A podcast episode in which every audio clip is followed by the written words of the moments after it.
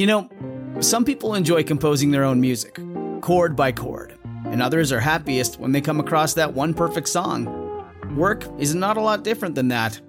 Whether you prefer building your own workflow or using a pre made template, with Monday.com, you and the team can work in a way that's comfortable for everyone. Tap the banner to go to Monday.com and build your own amazing workflow, or find an awesome template. No judgment. Election College episode 230, a special live broadcast from Reclamation Brewing in Butler, Pennsylvania, where we're talking about the history of beer and presidents. So, Ben, um, I'm in Pennsylvania for Yeah. like the third weekend in a row. This is kind of strange, but well, it's only the second weekend with me, so. yeah. Yeah. So, the second of the weekends that really matter, right? Right, that's right. And we are sitting here on Main Street in Butler. This is where you have your business. It is. It's not. We're not sitting on Main Street. We're sitting on the side of Main Street. Right. Yeah. We're In a building. In a building on the, on Main Street. but yeah, this is my business here, and uh, we're having a live podcast day as part of a rather fine arts festival. And we thought, you know what? We should talk about history. Change it up a little bit. Yeah, history's a good thing. And, well, here we are. We're in a pub. So there's beer. Yeah, here. there's beer. Go And figure. We're both enjoying a, uh, a nice craft beer, and uh, going to talk about some of our favorite thing, which is history and the presidents. But first, there's some interesting history about Butler. Yeah, so I was driving up and down the valleys of Western PA today. And I've done that numerous times. And I've noticed the signs about George Washington. There's his profile right there on a blue sign. And it says George Washington Trail or something like that, 1753. And I'm thinking, what in the world does George Washington have to do with Butler, Pennsylvania? Well, there's quite a history there. Because, well, we've talked about this before. Yeah. Washington had his setbacks, Uh huh. and some of those setbacks were when he was in the Virginia military, and he was he was set with the task of going up to the Ohio territory, which this was part of that. You may not want to admit it. Right. Yeah. I mean, that's a shame. It's a it's a badge of not honor, but despair or something. But think more like Ohio River, right? Right. So, George Washington, he's told, go north, young man. And he goes up, explores some territory because, well, the French, the Native Americans, and the English, they're all trying to lay claim to this area. And wouldn't you know it, he set forth on this expedition up to Pennsylvania, and he went right through Butler County, Pennsylvania. Right down Main Street, actually. Really? Down no, I don't know about that for sure. I made that part Oh. up. So there's no witness tree or anything like No, that. no. Like that was one of the most hilarious things about Gettysburg. Oh, I know. This tree saw Abraham Lincoln. Yeah. Well, this dirt saw Abraham Lincoln. Chances are, George Washington saw this dirt. Right. It's possible. it's even plausible. wow, possible and plausible. Yeah, but there are actually a lot of uh, a lot of interesting things here in Butler uh, uh, that are historical. But uh, really, when you start getting a little bit further south and west, you see a lot more stuff like the stuff from the Whiskey Rebellion and that kind of history as well. Yeah. So in between the time period that our buddy George Washington, we never did come up with a nickname for George Washington. Can you believe that? I can't believe it. No. so, uh, George, Mr. Washington, Uh huh. or Dr. Washington, something like that. I don't think it was Dr. Washington. Okay, well, really smart guy, George Washington. Before he got so smart, he was here in Western PA. And then just a couple of years after he was here in Western Pennsylvania, he wrote down a recipe. And that recipe was for small beer. And yes, our first president in 1757 wrote down a recipe for a 30 gallon Batch? batch, I guess you Yeah. would call it. I, I don't know. I'm not into the. You're not hip to the lingo. I'm not hip to the lingo. so, but he had small beer. Uh, he wrote it down in his notebook, and our good buddies. I actually I don't know anybody there at the New York Public Library. Yeah. They found it a few years back. That's crazy. Uh, so th- it's also crazy because if you know anything about beer and you're listening, Uh, the, the instructions were to take a large sifter full of bran hops to your taste and boil for about three hours. Well, that, that's nothing like the start of, of a brew now, uh, at least like most modern brewers do it. So uh, there's certainly some boiling and some, some bran, but uh, there's not, um, not for three hours. No. But that's just cool. Okay. Yeah. He did say that men, women, and children they would all benefit from the recipe, Yeah. and I wouldn't imagine that you would see anybody get tipsy as a result Right. Maybe not. of Washington's brew. No, Yeah. you don't think so. I think George Washington's beer was impossible of making people drunk. Just because it was George Washington. Like, he has to remain clean in our eyes. Right. Yeah. So the tradition continues with his rotundity. Uh huh. He lived to be about, well, 90 years old. And not a whole lot of people live to be 90 years old today, Right. much less back in the late 1700s, early 1800s. But his rotundity did live to be almost 90. And they said that he started each morning with a glass of hard cider, Uh huh. which I couldn't imagine. I know. He's so he was so uptight. It felt, feels like when you read about him. Yeah. Yeah. I can imagine what it would be like if he didn't start the day with a hard cider. I I kind of yeah. Wow. For real. I, I kind of wish that he actually made the hard cider instead of just drinking it. I think that would be a, a more interesting story. Like you could imagine his furrowed brow, and he's you know climbing out of the bedroom, and don't bother me, Abigail, and you know he goes out and, and throws some apples in the press, and but no, he just drank it. I'm, I, I'm envisioning his rotundity wearing a smoking jacket for some reason, but there's not a drinking jacket. Every jacket you wear can potentially be a drinking jacket. There you heard it, ladies and gentlemen. So then he would have a porter and a Madeira the rest of the day. Uh huh. That was kind of the thing. He did. That was his recipe for success and longevity. You know who else? Uh, Thomas Jefferson. He had a lot of recipes for success. He did a lot of strange things that you kind of wouldn't have expected for him to do. Yep. Uh, but he, you know, did the whole Declaration of Independence thing. He was a president. He was a, a foreign diplomat. But he loved wine.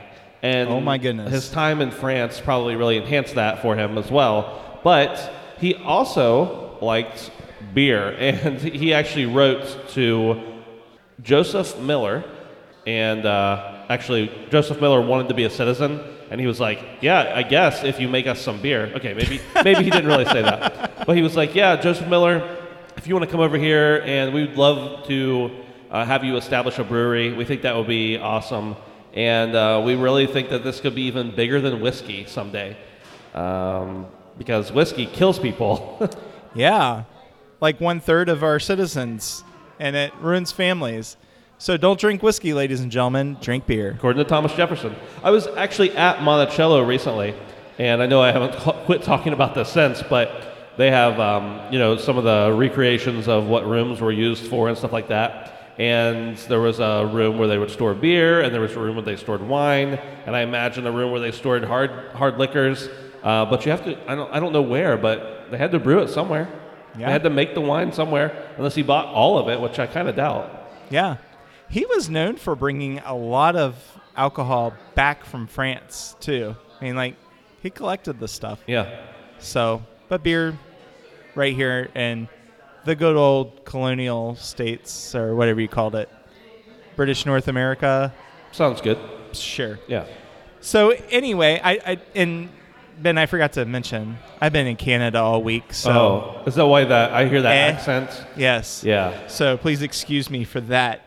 Um, now, there is this rumor going around about our fourth president, Mr. James Madison, that he actually had requested that there should be a cabinet position because that was called the Secretary of Beer. Wouldn't that be nice if it were true? That would be hilarious, I think. but that's not true. So, ladies and gentlemen, if you Google Secretary of Beer, you're going to find a lot of information that isn't true. So, don't believe it. Yeah. However, Madison, way back when, when he was serving in the U.S. House of Representatives, proposed the Tariff Act of 1789. And that bill was to designate a tax and regulate goods, including alcoholic beverages. So he really thought that this would be a great way to bring income into the new United States of America. So he wanted to essentially give props to domestic beer sellers. Yeah. And uh, thanks, James, because, well, that helps you to this very day, Ben. Except for folks like me, he started this cycle of taxing beer, and it just never slowed down. Yeah, tell me about that a little bit because, from what I understand, the federal government has quite the role Uh huh. in beer production. So for every barrel of beer that we or anyone makes, we have to give them a certain dollar amount. Now we have to give them that amount whether we sell that beer, whether we throw that beer down the toilet or the drain more like it, or whatever. So the government doesn't do anything. The the consumer doesn't even have to buy it. But if it's made, we have to pay them a portion. Oh, really? Yeah. So, ladies and gentlemen, the beer that you're drinking is somehow is under the thumb It's under the thumb. It's been Of- taxed at least once. Of the United States government. And most states will tax it too. So we not only pay the feds, we also pay the states. So, private eyes are watching you. Drink your beer That's right. right now. So, do we have James Madison to blame for that? We I don't know about directly, but he certainly didn't help things along. Because every law has its consequences. That's we'll right. get into that in the next episode. Yes. Actually. Yes. But anyway, um, our next president that we wanted to mention, um, this made us quite depressed and sad when we talked about Franklin Pierce. Yeah. When we talked about his wife, well, he died of cirrhosis of the liver. Yeah, he did. And you know, this is no one wishes this kind of a death on anyone, but uh, he certainly didn't help the cause. He drank plenty of beer as to you know bring that upon himself. Yes. So uh, I imagine that's I, I understand that's a very painful way to suffer. Yes. Uh, and certainly it couldn't have been any better for him. But yeah, so drink drink your beer, but don't drink so much that it kills you. right. Yeah, The purpose of drinking beer is to enjoy it, enjoy the flavor, enjoy enjoy the good way it makes you feel, but don't don't go past that point of tipsy. right. Speaking of which, you know George Washington. Back to him. Uh huh. Seems like we talk about him a lot. We do around here. Somebody asked me this morning on a podcast, uh, another podcast as part of the festival. Hey, who's your favorite president? And I said probably George Washington. You know, we talk about his faults and we talk about his good things, but like, how do you go wrong with that answer? Right. and you know George Washington, he actually named his dogs like Tipsy and Flipsy. I don't know what else, but um, yeah, certainly a part of our history. Well, in our next episode, we're going to be talking about prohibition. And I think a lot comes out of this era where you had the tragic death of uh, the ex president, Franklin Right. Pierce, Yep. and his demise. But then alcohol became a little bit of a controversial topic. And some presidents drank it out in public, others kept it a secret. But it all led to the 19 teens and the prohibition of alcohol sales in the United States. Yeah, so I mean, we have other presidents. I mean, Chester Arthur, he drank beer because of the stigma, along with uh, along with other types of alcohol. Uh, no, actually, I'm sorry, that was uh, James Garfield. We have Chester Arthur, though, who um, after he was assassinated, the temperance movement really pushes things uh, on on to Arthur, and uh, he's basically like, "Hey, you can't tell me what to do. I'm gonna do what I want to do inside my own closed doors." And so, yeah, like Jason said, we start seeing that kind of uh, temperance movement happening and the prohibition happening. And so Franklin Roosevelt is actually the one that overturns the uh, some of the acts that would have restricted beer. And uh, thank you, President Roosevelt, F- Mr. FDR himself. Uh, did a lot of weird things, did a lot of controversial things, but hey, you brought back beer. Right. And, um, you know, there's other anecdotes throughout the 20th century of presidents enjoying their beer. Kennedy uh, enjoyed his Heineken, which back then Heineken was a little bit more of an exclusive beverage of choice. And this one really surprised me, Ben, that uh, President Carter, Jimmy Carter, he's the one who uh, really made it possible for homebrew Yeah. to make a big comeback. In 1978, he signed a bill that launched the homebrewing movement. And then just about 20 years later, 30 years later, uh, Barack Obama became the president, and he was like, you know what? I want to have beer in the White House. And there are a lot of presidents who have made beer, but Barack Obama was like, let's actually brew it here in the White House. And I've never tasted that beer, but you know, it's White House beer. It it's, it's either really good or really bad. Yeah. but uh, yeah, interestingly enough, I think they use some of the um, honey from the hives That wouldn't surprise me. that are right there on the White House property. I have no idea what that's like now because our current president, Donald Trump, is a teetotaler. Yeah. Come on, Donald Trump.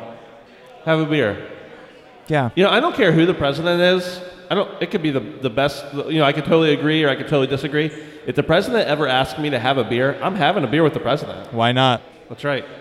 Hey, if you would like to hang out with us on social media, you can do so. We are on Facebook, Twitter, Instagram at Election College. Of course, we were doing the happy dance a few days ago, Ben. New reviews. Love it, love it, love it. So, thank you for all of you who have taken the time. I think it's like 87 seconds this week because it's going to be a three sentence review that you're going to leave. Right. Thank you. But 87 seconds, you can hop on iTunes, give us a rating and review, and it helps us get in front of more awesome people just like you. We will talk to you next time. Thanks.